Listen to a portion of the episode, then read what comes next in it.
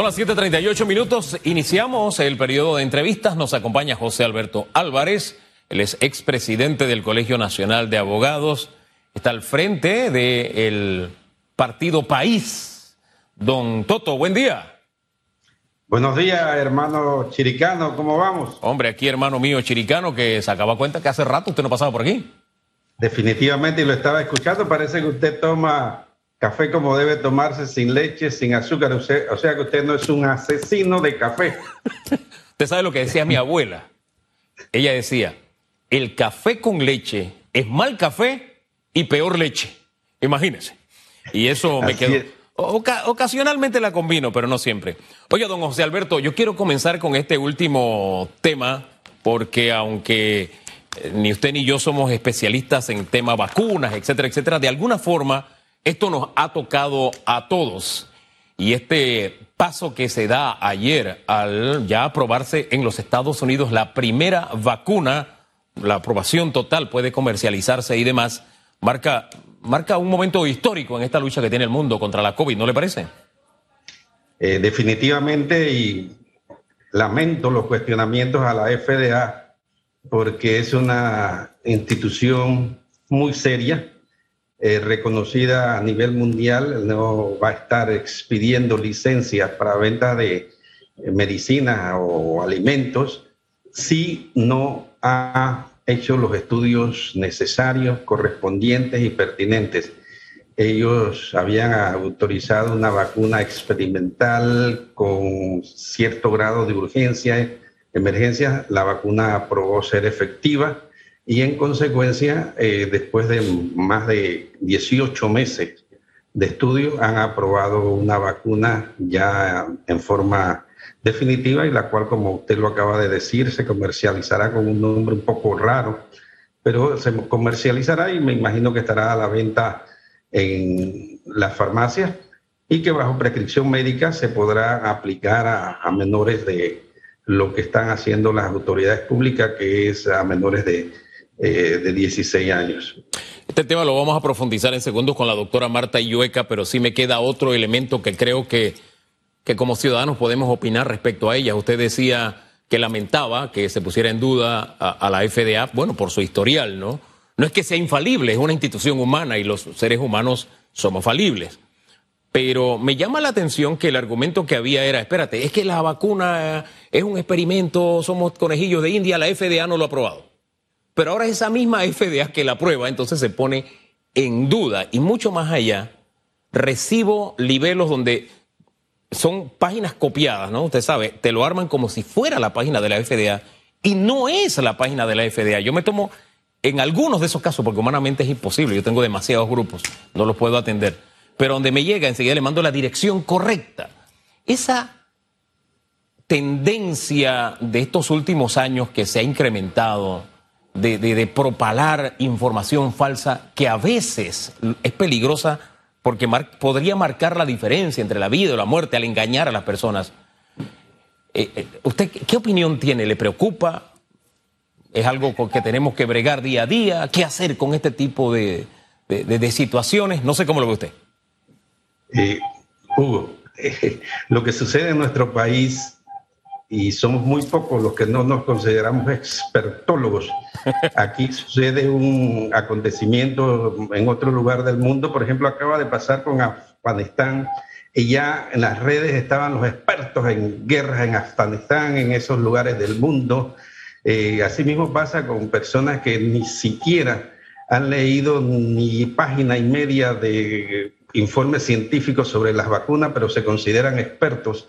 Entonces, eh, en ese sentido, eh, ¿qué podemos hacer frente a, un mar de redes sociales en las cuales las personas opinan, atacan eh, la credibilidad de instituciones como en este caso la FDA, este, pero no dicen que a su alrededor es posible que estén personas eh, que no se han vacunado y que están en estos momentos sufriendo los rigores del COVID.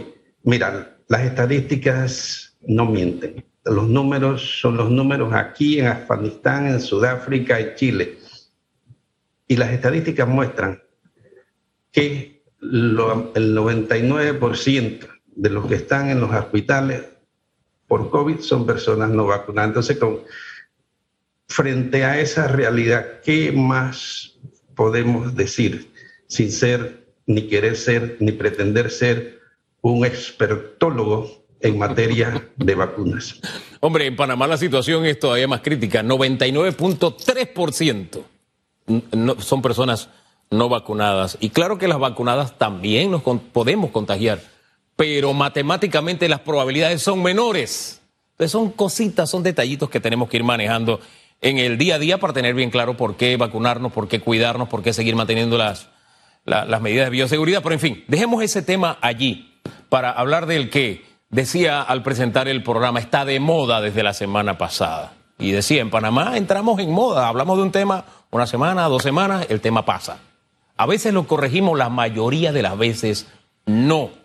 Y nos deja una asignatura pendiente, una, una, una tara que tenemos como sociedad, ¿no? Pero en fin, ahora es conflicto de intereses. Em, primero, la, ¿cómo usted ve este tema del conflicto de intereses? ¿Qué tan grave es esta enfermedad en Panamá?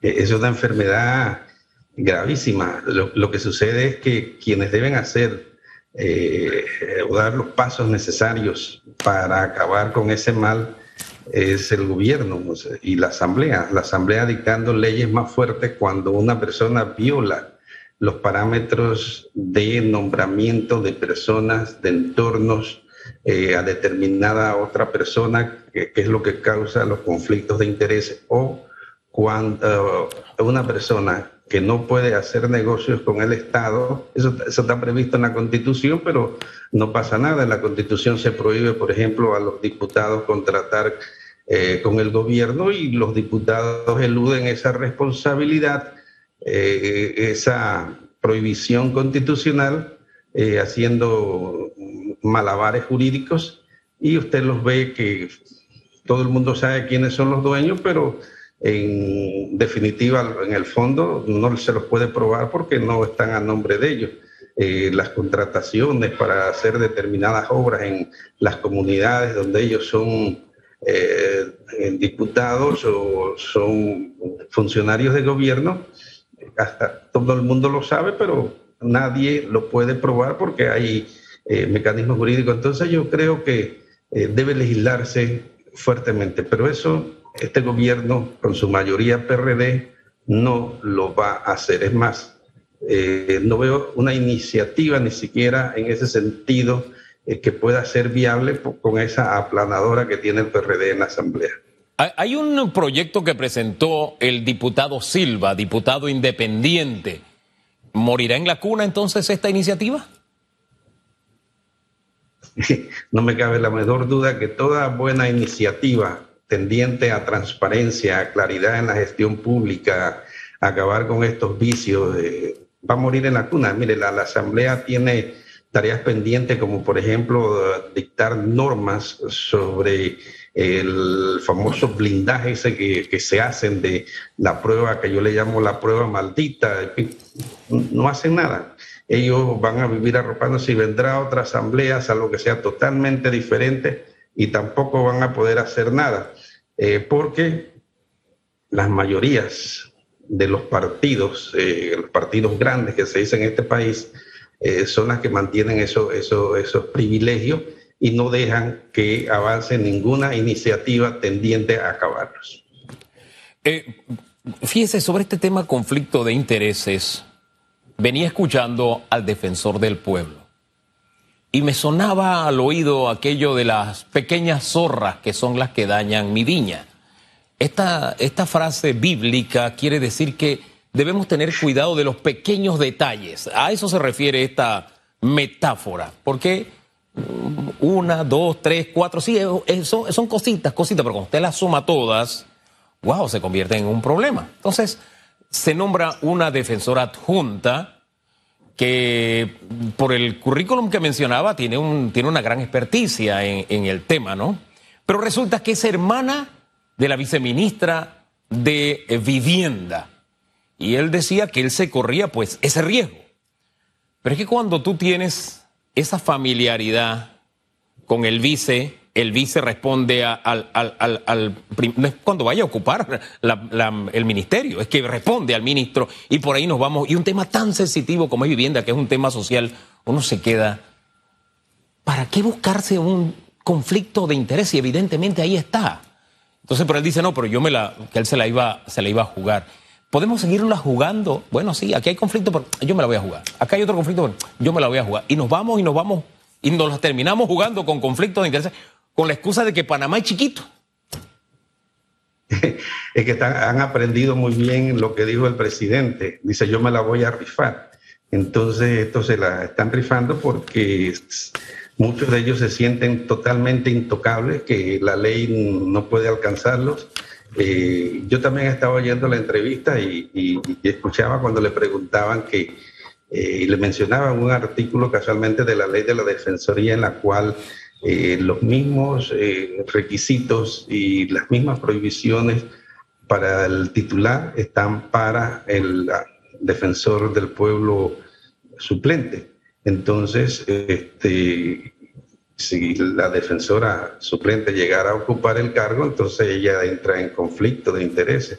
Pero como estamos ante un gobierno indolente a cumplir siquiera las pocas leyes de transparencia que tenemos, entonces, este, eh, por eso tenemos esas situaciones. Mire, aquí los funcionarios públicos, eh, eh, sobre todo el órgano ejecutivo, juegan con lo que se llama el habeas data, no le dan información a las partes, se pasan por donde dice que dejaron algún retazo de parra y entonces las disposiciones legales entonces, muchos ni siquiera cumplen con las disposiciones que emanan del órgano judicial porque también se las pasan por allí mismo.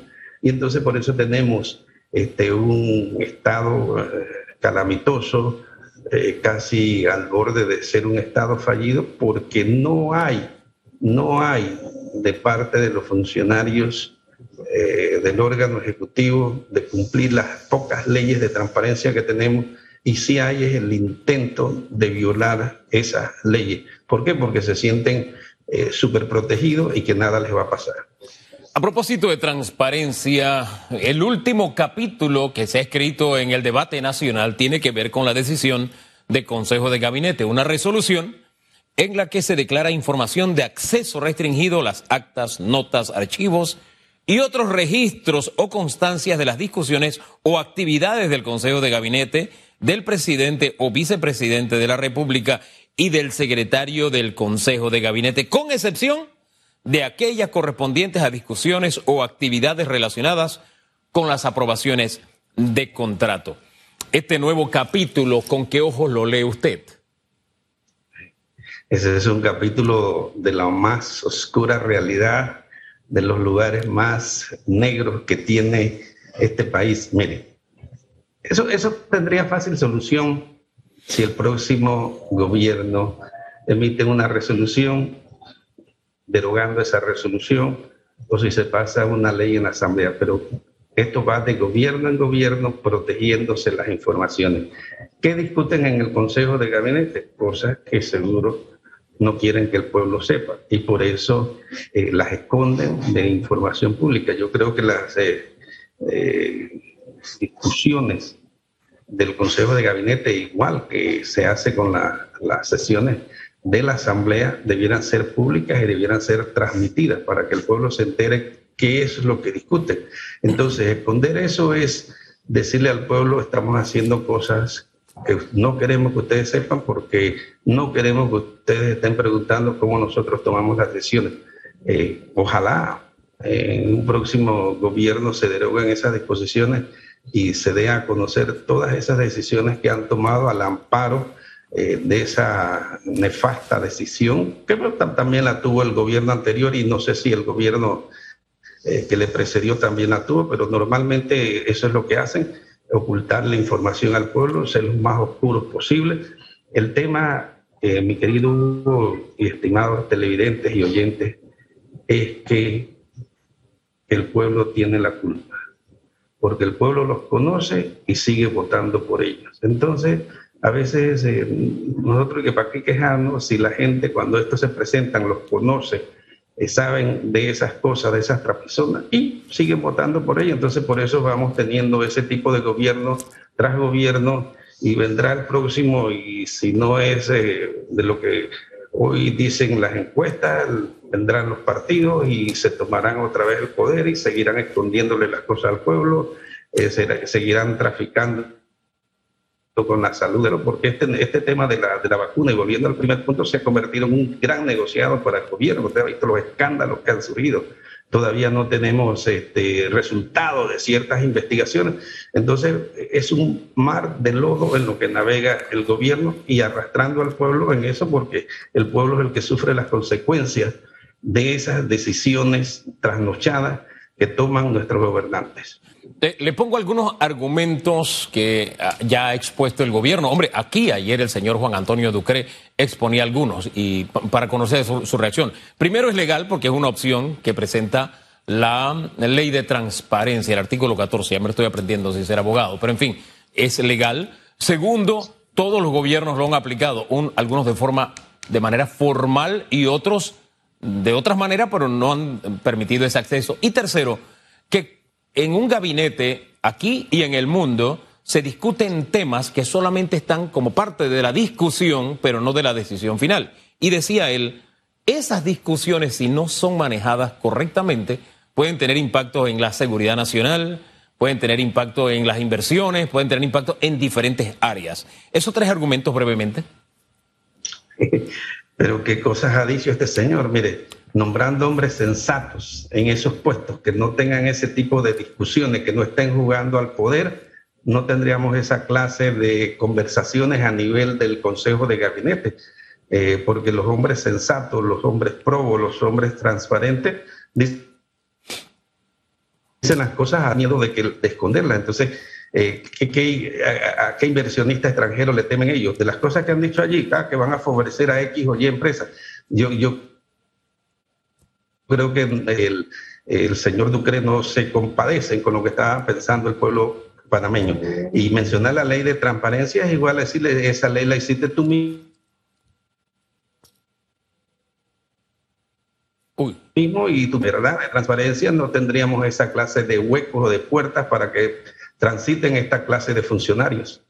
Hombre, le cierro con otro tema. A propósito, te tocó tangencialmente ahí el tema vacunas y que para que sirva de enlace con la, invitada siguiente, que es la doctora Yueca. Eh, hay un gran debate actualmente. Viene ya lo que será el código QR, pasaporte verde, se está utilizando en otros países y demás. Y acá en Panamá, pues ya desde el próximo mes algunas decisiones habrá sobre el tapete.